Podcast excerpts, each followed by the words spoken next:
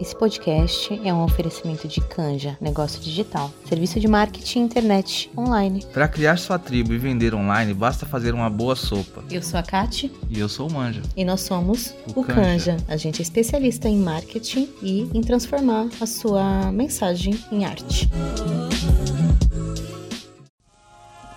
Como lidar com o medo da rejeição? Gente, pra mim falar sobre isso é algo bem intenso, assim. Mexeu bastante comigo esse tema, ainda mexe. Eu acho que foi muito o tema central da minha vida, porque eu sempre tive muito medo da rejeição. Muito. Em todos os aspectos. Esse medo, ele, ele, ele percorria, assim, o meu corpo e a minha vida nas questões profissionais, nas questões amorosas, nas questões de amizade. Teve consequências muito profundas e negativas que hoje eu ainda tento me desvencilhar, tento lidar, tento entender, mas a gente vai fazer isso um pouco juntas aqui. Eu busquei estudar uma escritora que chama Lizzie Bourban, Burbal, sei lá. Ela tem um livro que chama As Cinco Feridas Emocionais. E ela fala que assim, a rejeição, ela é uma ferida emocional. E como a gente vem falando aqui, é como um trauma, né? A gente foi acumulando microtraumas na nossa vida e isso foi formando essa ferida, né? E aí quando eu falo trauma, para quem ainda não tá acostumado com o termo, não precisa ser que você foi abandonado, seus pais fizeram algo muito traumatizante ou você passou por uma dificuldade muito grande na vida. Na nossa primeira infância, lá até os sete anos, a gente estabelece, é um momento em que a gente vai formando a nossa personalidade e aí a gente não tem ainda estrutura egóica, o nosso ego, não tem ainda informação e conteúdo para analisar situações como a gente tem hoje, com 30 e poucos, 20 e poucos anos. Então aquela criança, ela vai vivendo e passando por situações e ela vai interpretando inconscientemente aquilo como microtraumas. A mãe falou, deu uma bronca, aquilo pode ser um microtrauma. Na escola, os amiguinhos deram risada, fizeram uma piada, aquilo pode ser um microtrauma. E esses microtraumas, eles vão, digamos, se juntando, sabe? Vamos dizer que assim, ela vai passando várias coisinhas, vários microtraumas, e aí dentro do corpo, vamos dizer que tem tipo uns uns clusters, né, uns grupos, e eles vão puxando os traumas que são parecidos. Então ela foi lá e ela se sentiu, ela interpretou que ela foi rejeitada pela mãe porque a mãe trabalhava e a mãe não estava em casa, enfim, ela interpretou essa rejeição. Aí o que que acontece? Uma próxima rejeição de um coleguinha na escola, no momento em que ela passa aquela situação, como ela ainda não tem essa aptidão emocional para lidar com aquilo e saber o que, que é o que não é, inconscientemente essa rejeição, esse microtrauma é atraído, sabe, tipo um imã por aquele trauma maior, o grande. E aí, traumas, situações, experiências negativas a respeito de um mesmo tema vão se juntando e vão fortalecendo essa ferida emocional. A Lizzie, ela usa um, um exemplo muito bacana. Imagina que você é, queimou a mão, machucou a mão, sua mão tá queimada. E aí você, ao invés de cuidar, tratar, passar o remédio, fazer todo o processo do tratamento, você deixa ali aberto, aquela ferida aberta. Você imagina que qualquer coisa que você bater, qualquer pessoa que encostar, vai doer muito e vai machucar ainda mais, porque aquela ferida está aberta. É para isso que os médicos fazem os curativos, né? Dão os pontos, enfim, faz todo um tratamento para que aquela ferida não fique aberta.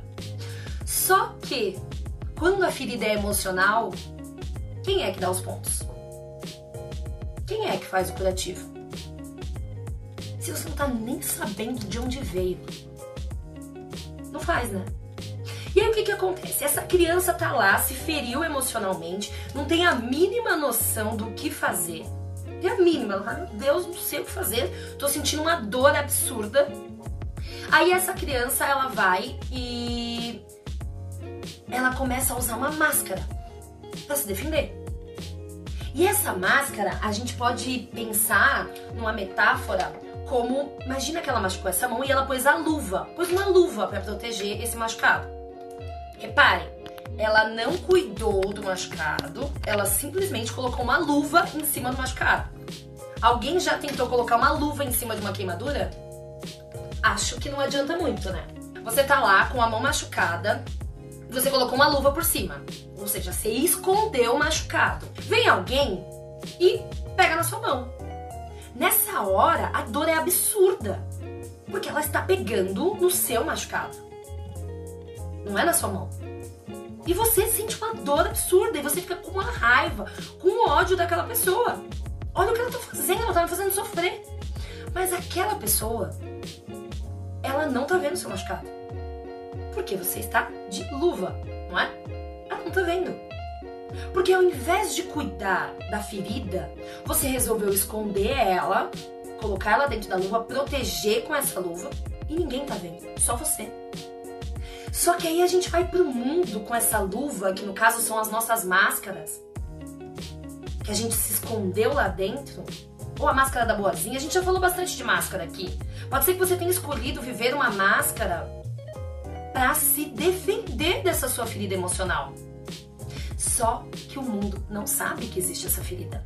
Poxa, não, fulano está me rejeitando. Porque na verdade ele tocou naquela ferida antiga. Ele pode às vezes nem estar tá te rejeitando. O que acontece na grande maioria das vezes mas você experimenta essa dor, você experimenta essa sensação porque você não cuidou da ferida. E hoje a gente precisa falar dessa ferida. Porque assim, é, quanto maior for a ferida que você tem, quanto mais situações forem sendo atraídas para essa ferida, maior ela vai ficando, mais dolorida ela vai ficando. E aí, o que começa a acontecer? Se muita gente machucou você apertando a sua mão sem saber dessa ferida, você começa a não querer que ninguém encoste em você. Você começa a se fechar, se isolar. Porque é um risco enorme. E se essa pessoa encosta na minha ferida? E pior, eu nem sei se essa ferida já não se espalhou por vários lugares. Então o ideal é que eu me esconda mesmo, porque é um risco muito grande. E aí é onde acontece que pessoas que têm esse medo intenso de ser rejeitada, elas se isolam. Por que, que elas se isolam? Porque elas acreditam que a todo tempo aquela dor vai voltar. E é uma dor que ela não sabe lidar. Ninguém nunca ensinou ela a lidar. Ninguém nunca ensinou ela a cuidar daquilo, né? E aí, assim, tudo isso, gente, começa lá na infância, como a gente sempre vem falando aqui. Porque quem experimentou essa dor, quem foi somando esses afetos de rejeição foi aquela criança. E isso não significa, gente, que as pessoas te rejeitaram de uma forma extremamente dolorosa. Mais uma vez, é a forma como aquela criança interpretou aquilo e foi juntando. E a Lizzie, ela fala que geralmente a ferida da rejeição lá na infância com aquela criança, ela é vivida grande choque mesmo a partir da relação com o genitor do mesmo sexo. No caso de nós, mulheres, a partir da relação com a mãe. O genitor do mesmo sexo, ele nos ensina a amar. Então a nossa mãe nos mostra, é nosso modelo de como a gente ama. E o nosso pai, o genitor do sexo oposto, nos ensina como a gente recebe o amor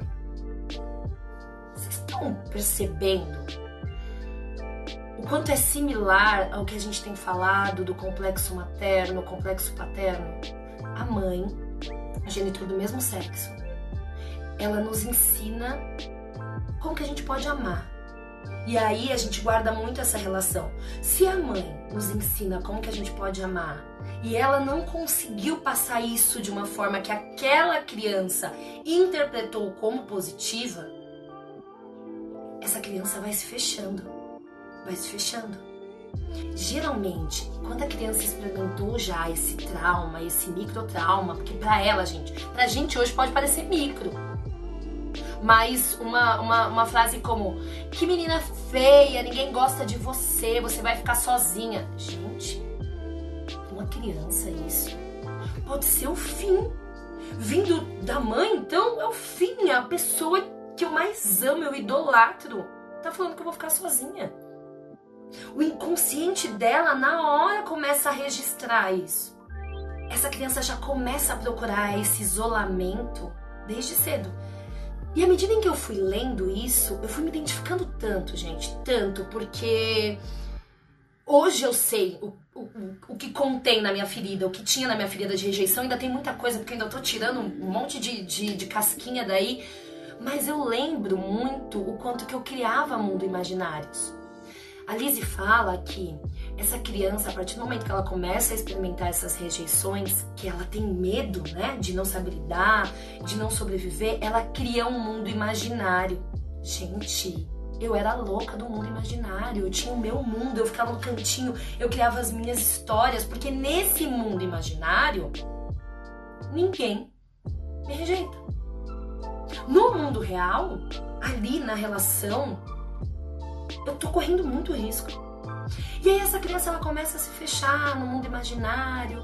E aí é onde ela já começa também a receber aqueles rótulos, lembra que a gente já falou?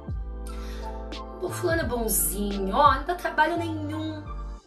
Fica no cantinho dele, brinca sozinho. Nossa, é um amor de pessoa, não dá trabalho nenhum. Aí, gente, a criança, ela já começa a pensar assim: calma, é desse jeito que eles gostam. É assim que eu não vou ser rejeitado, não dando trabalho nenhum, sendo bonzinho. E ela vai se fechando. E ela vai se fechando. E, gente, cara, à medida em que eu fui olhando para isso, eu falei: caramba, é muito eu, assim. É muito que agora eu tô conseguindo olhar, porque agora eu tô olhando pra ferida, agora eu tirei a luva, eu falei, tá tudo cagado, tá precisando de uma cirurgia urgente. Mas aquela criança, ela foi somando, ela foi somando. Outra característica também que é muito grande que quando essa pessoa que tem muito medo de rejeição, ela é escolhida para fazer alguma coisa, ela rejeita. Que aí ela entra no ciclo de autossabotagem. Ela faz, não, pelo amor de Deus, quanto mais exposição, mais risco. Deixa eu ficar quietinha aqui, sem crescer no trabalho, sem ter sucesso, sem conquistar minhas coisas. Assim, ninguém me nota, assim eu não tenho problema nenhum, assim as coisas, ó, ficam ótimas. Gente, à medida que vocês forem se identificando, cara, fa pode falando eu que eu vejo, porque assim, sério, quando eu olhei para tudo isso, falei, caramba, essa é a história da Aline. Eu vou rejeitando porque eu falo, caramba, se eu não der conta, a rejeição vai ser maior. Sabe o tombo vai ser maior? Eu não vou subir alto. Porque o tombo vai ser maior, eu vou me machucar mais, eu vou ficar aqui, vou ficar aqui embaixo. Olha que loucura. Até que ponto chega, a gente vai se blindando, se blindando, se blindando. Outra coisa é procurar o tempo todo perfeição naquilo que faz. Por quê? Medo de ser rejeitado, ser julgado é tão grande que eu preciso ser perfeito. Eu preciso ser perfeito, porque, cara, imagina se eu sou rejeitada, a dor que eu vou sentir.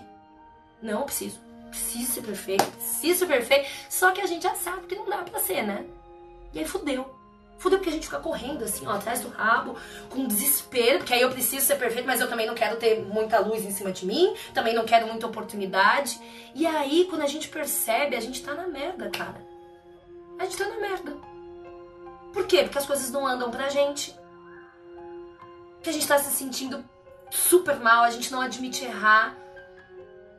Então, assim, olhar para essa ferida olhar e falar, cara, eu tenho medo de rejeição. Ponto. É o primeiro ponto.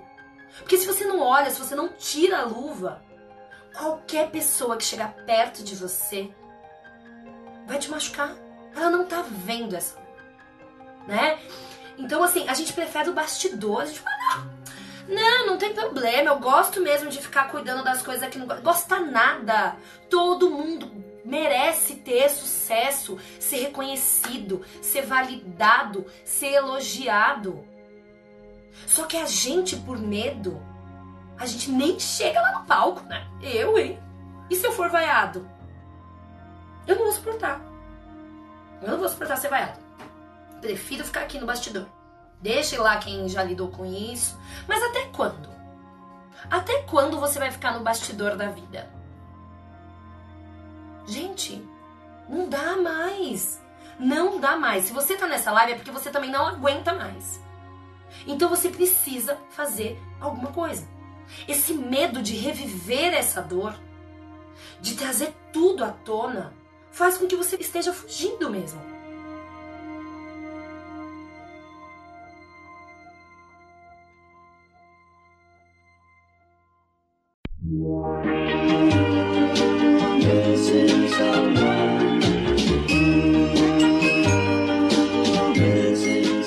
Antes de ser rejeitada, eu mesmo me rejeito. Antes que alguém meta o pau em mim, eu mesma meto o pau. Antes que alguém me critique, quem vai fazer isso sou eu. Peraí, deixa que eu faço. Gente, não tem autoestima, amor próprio que consiga segurar isso, né? Você lá 24 horas por dia se rejeitando. Tirando a casquinha da ferida, coçando a ferida. Gente, por mais que você não consiga lembrar da rejeição, e gente, a maioria das pessoas não vão lembrar. Se não foi um trauma muito forte, algo muito forte, tá recalcado, tá lá no seu inconsciente. E lembrar do dia, da hora, do que foi, não é o mais importante aqui. O mais importante aqui é olhar e falar: eu tenho medo de ser rejeitada. Não sei porquê, não sei da onde, não sei de onde veio, mas eu tenho. Quando eu falo da infância, a minha intenção não é que a gente vá lá pro passado e fique lá procurando. Não. É entender que se a gente não olha para isso hoje enquanto adultas, é a infância quem vai dominar você. É a criança rejeitada que ficava lá, isolada, fechada, que não queria aparecer, que não queria dançar na, a, a, a música lá na coisa, ou que não medo de apresentar um trabalho na escola. Gente, eu morria de medo de apresentar trabalho. De, de entrar em choque mesmo, de travar, de esquecer as coisas, de apagar, de ter um apagão. E hoje eu percebo que era esse medo paralisador de ser rejeitada. A Lizzie fala, geralmente, quem tem essa ferida muito ativada do medo da rejeição costuma desenvolver problemas de alergia na pele. Quando eu vi isso, eu falei: caralho, sou eu. Eu passei a vida com problema de alergia na pele. Sabe por quê? Por conta de uma estratégia de defesa. Então, a pele é alérgica, você desenvolve isso na pele como uma proteção para não ser tocado. Gente, alguém já teve isso? Alguém já sentiu isso? Esse medo de ser tocado, das pessoas encostarem em você? Cara, eu passei grande parte da minha vida tendo problemas com sexo por conta disso. Eu tinha muitos problemas de, de fazer sexo, de, sabe, de travada na cama. Eu não conseguia. Eu não sei se problema respiratório entra, mas quando você pensa na garganta, você pensa, enfim, nesse chakra, nesse lugar. A garganta é, é o lugar onde a gente coloca para fora, é o lugar onde a gente fala. O problema tá na garganta é tipo, não tô conseguindo falar, não tô conseguindo colocar para fora. Então, gente, tudo isso, o nosso corpo, através das emoções que a gente experimenta, ele cria químicas, né? Ele vai liberando hormônios. E esses hormônios, eles alteram a nossa biologia. Gente, isso é neurociência. Hoje eu fui fazer um workshop numa empresa para falar sobre inteligência social. Isso, se vocês quiserem, posso indicar Daniel Goleman fala sobre isso. É ciência, cara. Você libera o hormônio no seu corpo e ele vai alterando todo o seu corpo, criando doenças. Gente, não é isso. A depressão, ela não é uma alteração da química dentro da gente? Você vai vivendo nesses estados, nesses estados, nesses estados. Tem uma hora que você tá todo, todo desorganizado quimicamente. Que por isso que se entra com o remédio. Isso acontece, se isso altera todo o seu estado interno, biológico, estado do seu corpo, imagina se não vai alterar com relação a uma alergia, a um problema de garganta, alguma coisa. E, gente, esse lance da alergia, dentro do, do meu processo psicanalítico, né, que eu passo, teve um dia que eu tava com uma alergia há muito tempo. E aí eu conversando com o meu analista e ele, a gente divagou e do nada ele falou: Aline, por que, que você tá fugindo do toque, do contato? Por que, que você tem medo? Por que, que você tem medo das pessoas entrarem no seu mundo? Eu falei: caramba, finjo que não tenho, mas eu tenho. Fundo, no fundo, eu tenho tanto medo de não pertencer. Quando eu abro essa câmera aqui para falar com vocês, vocês acham que eu não tenho medo? Vocês acham que eu, ah, não, ah, ali é super descolada. Gente, demorou muito tempo pra eu ter a coragem de vir aqui falar. Eu tinha medo das pessoas virem, sabe, os haters virem falar, ah, você tá falando a bosta. Ou das pessoas não gostarem. Medo de rejeição. Só que hoje, o meu medo de rejeição me paralisa mais. Ele fez isso a vida inteira. Eu abri mão de várias oportunidades, de vários relacionamentos, por medo de rejeição. Gente, perceba, na grande maioria das vezes, as grandes sensações de rejeição que a gente experimentou no dia a dia, experimenta no dia a dia, elas partem da nossa mente.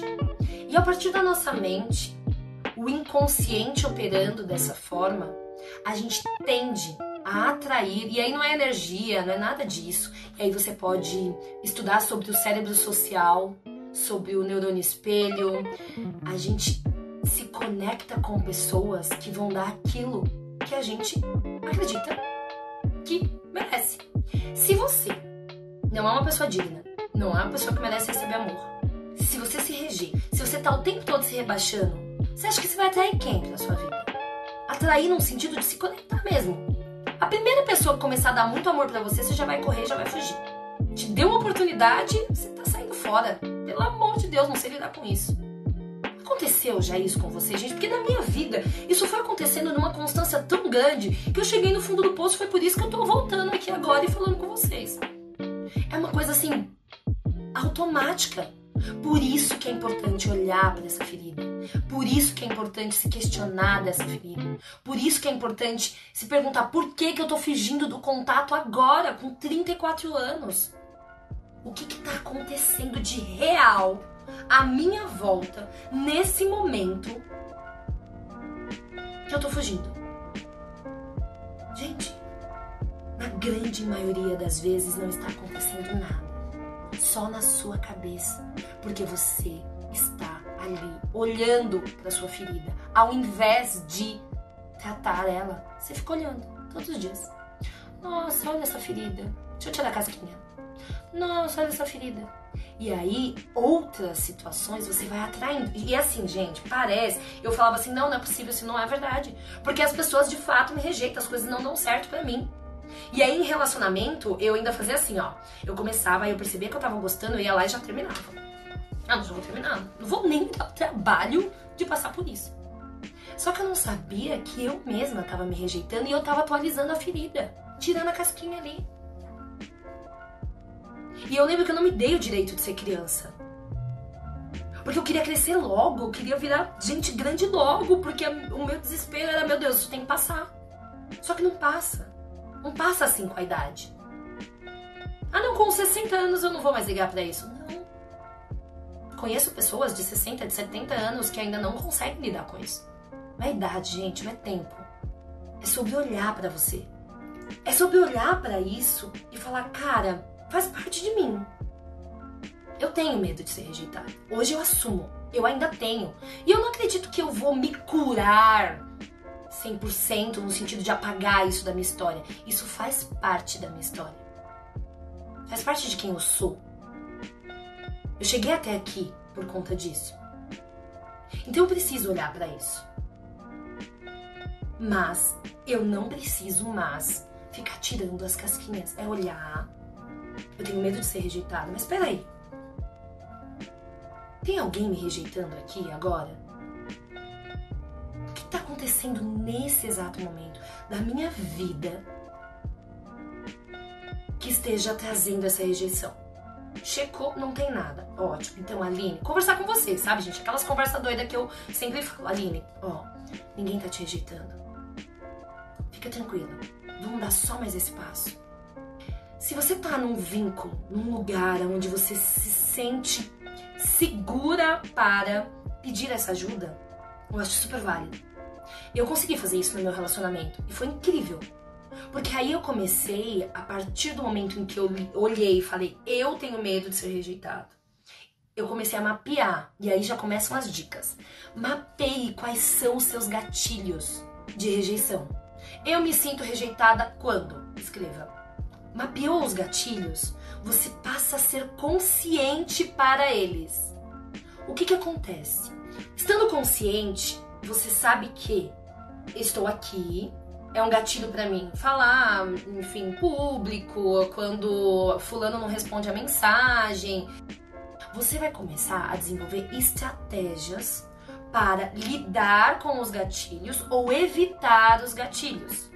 É possível criar relações saudáveis e seguras, mas você precisa entender qual é a sua ferida. E não é voltar lá atrás e entender quando foi que você foi rejeitar. Não, é hoje. Quais são os gatilhos de rejeição para você hoje? Mapeou? Ótimo. A partir de agora, eu vou desenvolver estratégias para lidar com isso. Aline, mas eu não tenho a mínima noção da estratégia que eu vou desenvolver. É para isso que você pode contar com uma rede de apoio e pedir ajuda. Eu tenho muito medo de me relacionar, tenho muito medo de ser rejeitada. Eu era assim, como que eu lidei com isso? Eu fui aos poucos permitindo que as situações fossem acontecendo. Então, com o meu, o meu, meu parceiro, morria de medo dele rejeitar. Tanto que eu terminei uma vez, falei, não, não quero, porque eu já tô sofrendo. E aos poucos, um dia, quando eu já percebi que eu estava pronta para pelo menos falar sobre isso, já que eu tinha saído da relação, eu falei, ó, é o seguinte, para mim não dá mais para levar a situação dessa forma, porque para mim, toda vez que você não responde as minhas mensagens, toda vez que você fala que a gente vai sair, você não não retorna, isso é gatilho para mim. Isso me faz muito mal. Então eu não quero mais uma relação assim. E é isso, gente. Ai, mas aí o outro vai embora. Vai, vai embora. Por quê? Ele vai ficar pra quê? Vai ficar te causando dor? Que é isso que a gente faz, né? A gente não fala o que a gente pensa. É, eu vi até alguém falar assim: o povo vai achar que a gente é louca. Não é ser louca, você não tem que chegar pra pessoa e falar: ó, oh, eu tenho um problema muito grande com rejeição, então por favor me responde minha mensagem. Mas é setar expectativas. Não vá pra uma relação falando que você não quer nada com nada. Ah, só quero curtir. Quando você tá procurando alguém para te dar carinho, para te dar afeto. Porque aí é óbvio que você vai se sentir rejeitada. Porque você estava esperando que essa pessoa te mandasse uma mensagem no outro dia. Mas o que você demonstra na sua máscara de desconstruidona é que você só quer curtir. Então, é começar a alinhar um pouco o que você está sentindo com as suas atitudes. E por mais que você ainda não consiga comunicar isso para o mundo, comunique isso para você.